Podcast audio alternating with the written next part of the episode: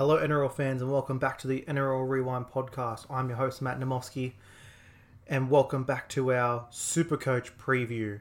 Today, we'll be looking exclusively at draft for the next couple of podcasts. I know a lot of you guys are going to be starting to do your draft league. Some have already completed, but I know the majority of the people I know are starting from this weekend, including myself, my first draft on Sunday.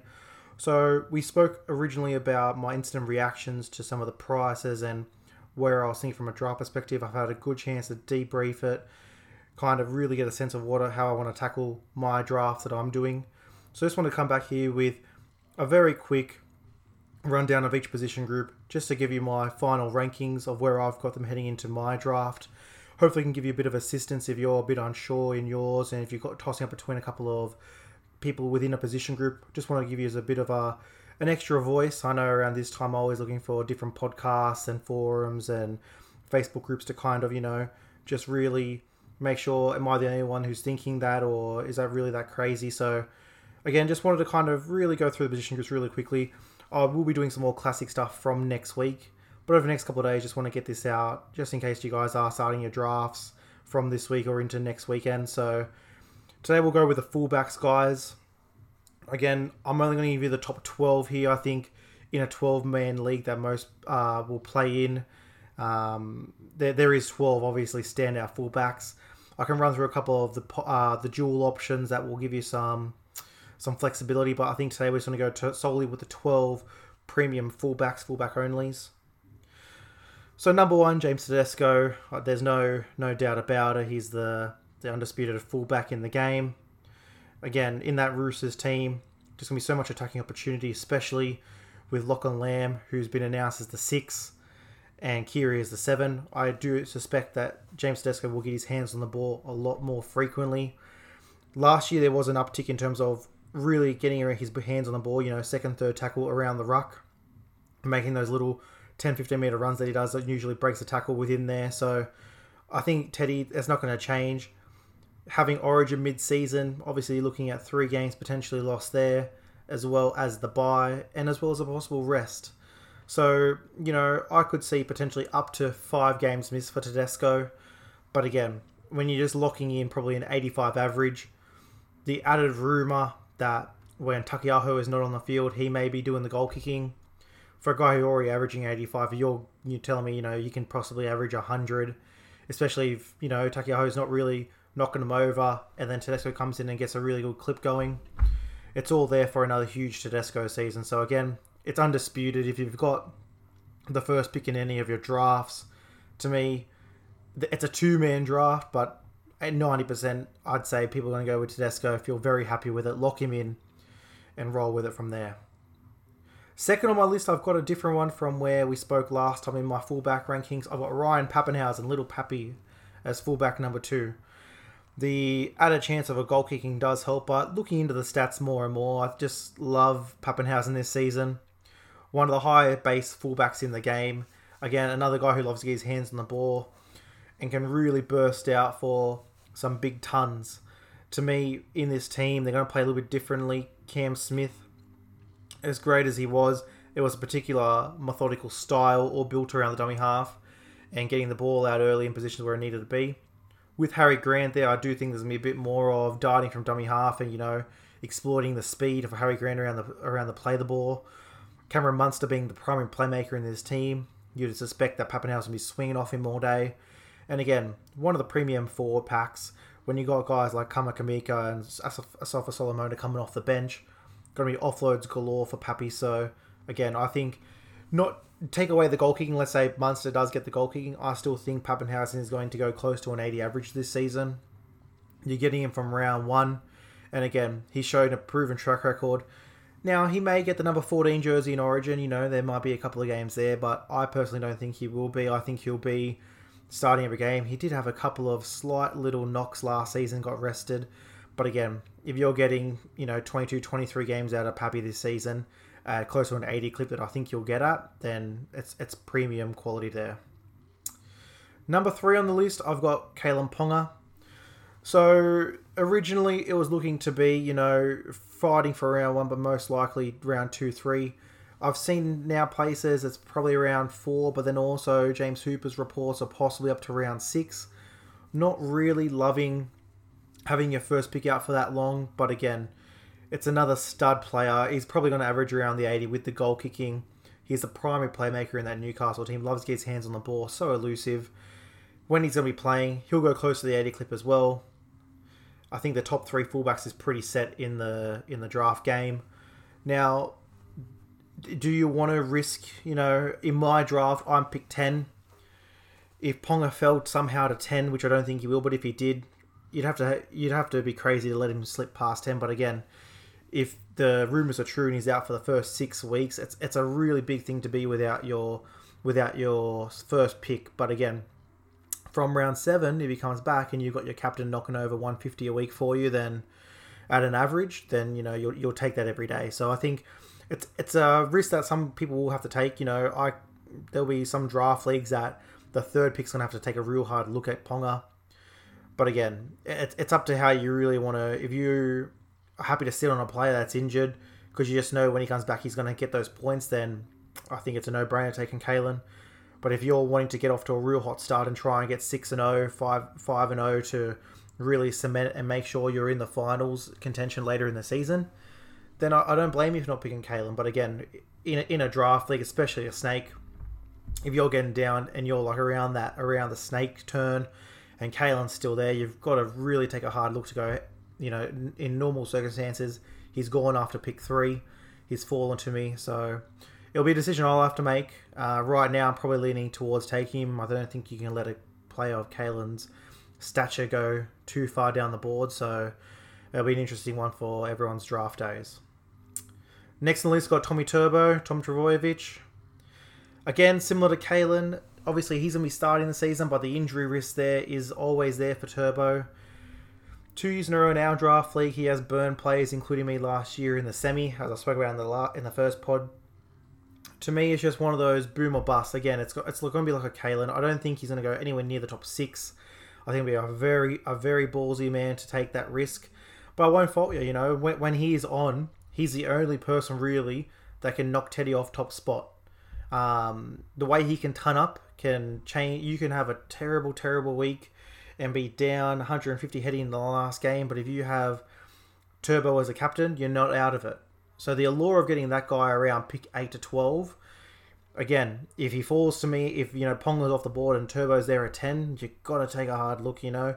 And in my league, there might be some guys really scared off. And then if he comes back around to pick fifteen for me, I just you can't let him go past fifteen. I think you know, yeah, it's a risk, and you know if he does a hammy or does the shoulder, again, you're looking at he's going to play the origin, if he's fit, so you're going to miss some games there, but the allure of getting a guy that at that got that position in the in the draft that can challenge Teddy, and you're getting essentially a first or second pick that low in the in the drafts order, you've got to take it. So again, um, it's going to be a risk for anyone who does take it, but I'm not going to fault the guy who takes Tommy Turbo. Next on the list, this I've got the the first five fullbacks grouped up together. This is my high ceiling. You've got to do it. It'll be a surprise to some, but I've got AJ Brimson as the fifth fullback. When you look at it last season, he only played the nine games. And there was obviously on his first game back against the Roosters, he had, I think, a 19, something really low. But the rest of it, he was knocking out, you know, ridiculous numbers like 80 plus. Like there was just some of those games when he got the ball, he was electric. And to me, he, he is in the mold of a Tommy Turbo. If he's fit all season and this Titan team's fires the way we think it can, then what a player to pick, you know. If he and to me, he's another one at pick fifteen. If all the if those first full four fullbacks are gone, and AJ's there at fifteen, I'm probably going to take the risk. I'll probably do it. You know, I'm gonna depending on how the draft goes, I might go for you know probably one of the best second rows at ten, or a Cody Walker at ten. You know, get the base, get a high upside. But then again, if I can roll into pick fifteen and take someone like an AJ and yes, you know, the injury risk, you know, people probably thinking, well, why not just take Turbo? It's a valid point. They're both, um, you know, injury risk players as we've seen the last couple of seasons. But, you know, if Turbo's gone and AJ's there, I think he's just, just as valuable this year. He could he could potentially finish second overall in the fullbacks. You know, I don't see that out of the realm of possibility. So the the Titans this season, you know, Fogarty and Taylor, they are big seasons. A massive forward pack, strike out wide there's just so many upsides for the Titans this year. And if they're going to go big this season, you'd suspect an AJ Brimson's going to be a big part of it. So he's the fifth fullback. You know, I think that's the first tier. I think the first five, obviously Teddy's in his own tier. But if you're looking at just who's the first five fullbacks off the board, I think they're the first five. You can make cases for others that we'll talk about in a sec. But again, these are the five that, you know, in my picks up to pick 15, where I am in the draft, 10 and 15, these are, I think I'll probably get one of these fullbacks in those first couple of picks, is where I'm leading. Next on the list, I've got Clint Gutherson from the Eels. Got him as fullback six. You can't go wrong with Gutho, just a workhorse. Uh, dropped him a little bit. He was potentially one I was looking at at pick 15, but to me, I think he's probably going to be closer to my pick 30s. Um, he'll definitely be gone by then, don't get me wrong. I think, you know, if I don't take him at 15, the guys, you know, 16, 17, 18, 19 who didn't take a fullback in round one will snap him up and be happy with it. But again, I, I just think the higher upside on the other blokes. Gutho's one of those guys, you know, he's just going to get the work done. Formed a really nice partnership with his half. You know, they've, they've played a couple of years together. The spine's really clicking. If that forward pack rolls like I did last year at the start of the season and Parramatta's booming, Mitch Moses misses any time at all, he's the goal kicker. So there's definitely some upside with Gutho. Potentially going to play Origin this year, you know, if Tommy Turbo's back, then potentially may lose out on the centre spot there. But again, you know, if you're getting a 22 game season out of Gutho and he's, he's averaging a 70 like he did last season, then you'll more than take that. You'll be happy with it and you'll roll with it. Next on the list, I got Roger Tuivasa-Sheck. Got him really close. Him, him and Gutho got neck and neck. I've given the edge to Gutho, but Tuivasa-Sheck to me, his last season in the NRL, there's going to be a lot of guys this season just going to draft Sheck because, you know, it's the last chance and he's just one of those players you love rooting for every week. I drafted for him late in my season last year and it, it was fun to watch Tuivasa-Sheck. He's one of those guys, when he gets the ball, things normally happen. Always tries 100%. In that Warriors team last year, you know, the hard circumstances, you know, the, the, the comp got called off, you know, COVID happened around the world. But this year they're a bit more prepared. They've all come over. They, they know what they need to do this season. Potentially, it's not going to be a trip back to New Zealand, but they're all, you know, that care mentality. They had it last year. The, the allure of the Warrior guys really geeing up for Tuivasa-Sheck now Nathan Brown being the coach, again, it, it, it does timber me a little bit. You know, don't know if he's going to try and go all out attack like Todd Payten did. He's going to be a bit more structured and want to have Sheck play a different way. But again, he's just one of those guys, can break a ton. You know, his base is always there, so he's never going to go really low. So I think it's a really good play to get Sheck, you know, if the first guys are out, out of the board then. Next list, we've got Dylan Edwards for the Panthers. To me, the real smoky of the draft in the fullbacks you know, I think a lot of guys are going to go high on these fullbacks, and rightfully so. Some some of the quality there. But you know, if, if Dylan Edwards does fall to you know your pick three and four in a draft, especially round four, you'd be you'd be happy to get Dylan Edwards. You know, I think that Panthers team is going to be the best attacking team in the comp, as I spoke about in my last podcast. Dylan Edwards is a big piece of that. You know, yes, another player that does has some some form of injury risk, but to me, he's just one of those guys that just makes things happen. You know, running off a Luai and a Cleary having on the outside, you know, potentially Matt Burton and Stephen Crichton with To'o and Charlie Staines. Just so, so much upside, you know. And those big boppers around the middle of the field, you know, your Fisher Harris, Leota, Kikau, Martin, you know, he's going to sniff that offload. If he can stay on the field he's going to play every game, it's a steal at round four to me. He's a guy that can easily average a 70 and can steal it over a duration of a season to me, the Panthers. If you can get any, any, there's a couple of teams this year that you just kind of want to stack, and the Panthers are definitely one of those teams. I think Dylan Edwards. You know, if you let, if you just go, okay, I want to solidify my team. You know, I want to maybe take a hooker and then a half, a base second row or a prop, and then you come around in round four and take a Dylan Edwards. You're building a very nice team. So again, that's th- those next three: Gutherson, Tuivasa-Sheck, Edwards is its own little group again. That's the tier two for me. And now we move on to the to the last tier, tier three. And again, great players to get in a draft. To me, these are probably round five and six picks. First, we've got Latrell Mitchell. If we're getting the Latrell that you got in those last couple of rounds last season before he did have that injury, then all over it. You know, the Rabbits is another team this year, happy to stack again. Latrell Mitchell, you know, we've seen he's starting to, he started to really get that fullback game into him. Those passes were real crisp, hitting AJ on the wing, you know, on a cutout sniffing around the middle of the field. His his ball movement just seemed more fluid, you know, around the middle of the field. You know, you can be a really fit center and you know a real rangy, powerful center like he was with the Roosters, but it does take a lot more. It does take a different type of movement and you know knowing when to really get the the motor going at fullback. So I think he really started to nail that end of the season. And again, the way Cody Walker finished the season without Latrell Mitchell, if they both fire at the same time, in this All Star game this Saturday is going to be a real indication of it. If you see that combination there nice and early, it's going to be a really interesting thing to watch this season. If you can, if you're picking Latrell Mitchell, you know, pick 10 in a draft and, you know, round 5, 6, then I think you've done really well and you can really build your team nicely.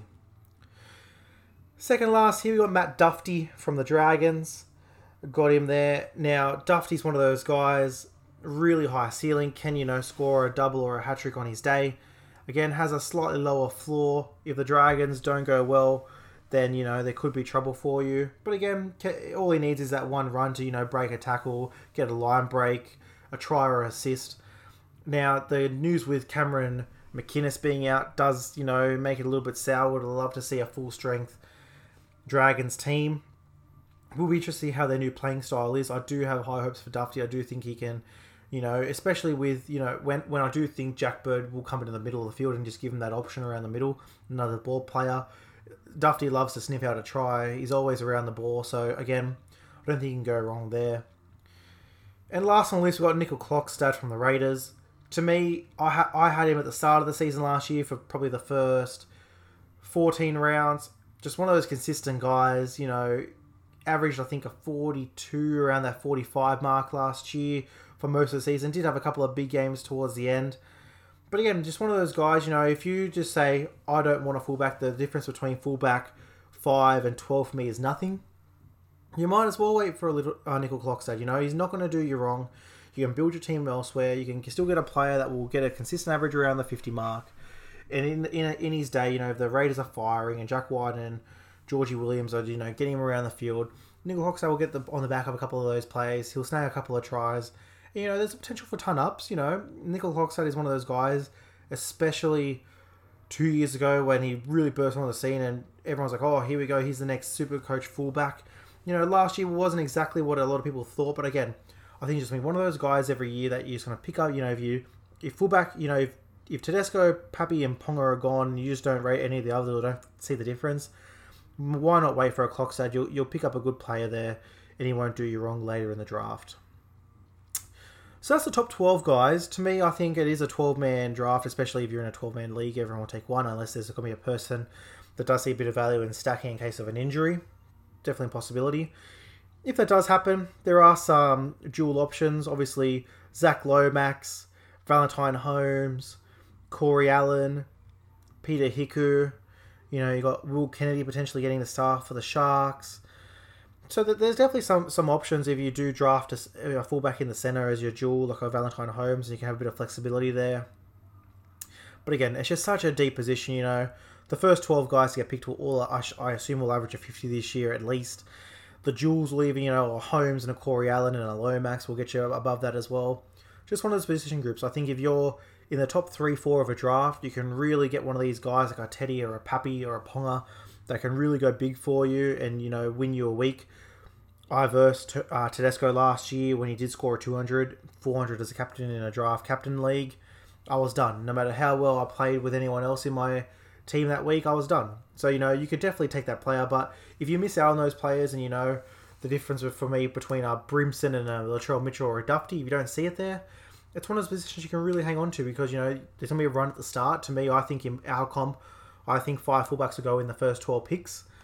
I think once that run starts, uh, it's gonna be very interesting to see when the next lot go. But I think the the last three of Mitchell, Dufty, and Klokstad you'll get later in your draft. So it's all about where you are in your draft order, how you want to build your team. I think to me, as we'll go through these, just kind of start to really, or if you already know your draft order and you know your pick kind of see how you want to build, you know, just get a layout of the top players in each position and go, okay, do I really need to get one of these? Is there going to be a is a difference between the third player in this position group versus the tenth? Is there much of a difference? No, I could probably wait an extra round or two to grab it. That, that that's how I'm building it. You know, I've got my little spreadsheet and I've got it color coded into what round I will take this player. You know, an overall ranking, and that's that's the way I do it. To me, I think I've got the between 10 and 15 for me. I've got the first five, the next three, the next three. So to me, it's all about how you want to do it. Get your draft order. You know, the draft night is not always the end or be all. Right after, or even during, you can start negotiating trades. You know, if you really want little Pappy because he's got the goal kicking, and you know you can take a Brimson, and then you can double up with a big second rower or prop the next round. Why not offer it that night? You know, start start the trading nice and early. No one wins the the draft fantasy comp on draft night. So many twists and turns. You know, the way you draft at the end of the season, like potentially with me last year, my 17 guys that I picked, I stuck with three at the end, uh, two at the end of the season. I only had uh, Munster and Papali the whole way through. So to me, I'm all about the trades. If you if you're number one or two and you got Tedesco or Papenhuyzen or Ponga and you're happy with it, ride them through the season. You know, if you're happy with a Turbo or a Brimson or a Gutho and you want to ride it, ride it, be happy with it. But again, if you want to move up or if you think there's a different option for you, can, you know, t- trade a Tedesco and get a Motherhaul, or you can move up to get a Tedesco or a Pappy. Do what you think you can do. Again, just prepare yourself, get ready for the drafts, guys. Fullback's one of those positions. I think everyone's going to get a good fullback. Obviously, there's a couple of gems out there, but everyone's gonna, everyone will have a good fullback in your draft comp. It's just about how you want to leverage it, how you want to play it, and draft the rest of your team. So that'll do it for the fullback, guys. Thanks for listening. Next, we'll go with the hookers. Let's go hookers next. I think it's a real interesting position, especially after having a look at it. Again, as you'll see through these, uh, my instant reactions, a lot of it has changed. I think I've, you know, once I've really got down and seen how I want to build my draft and how I've done my big board, you'll see a lot of chopping and changing through this position. So I uh, definitely think hookers going to be one of these interesting ones. There's some value at the top but I think you can get some really nice picks later on in a draft. So thanks for listening, guys. Again, uh, follow the podcast, Instagram, Facebook at the NRL Rewind. Thanks for listening, guys, and have a great day. Cheers.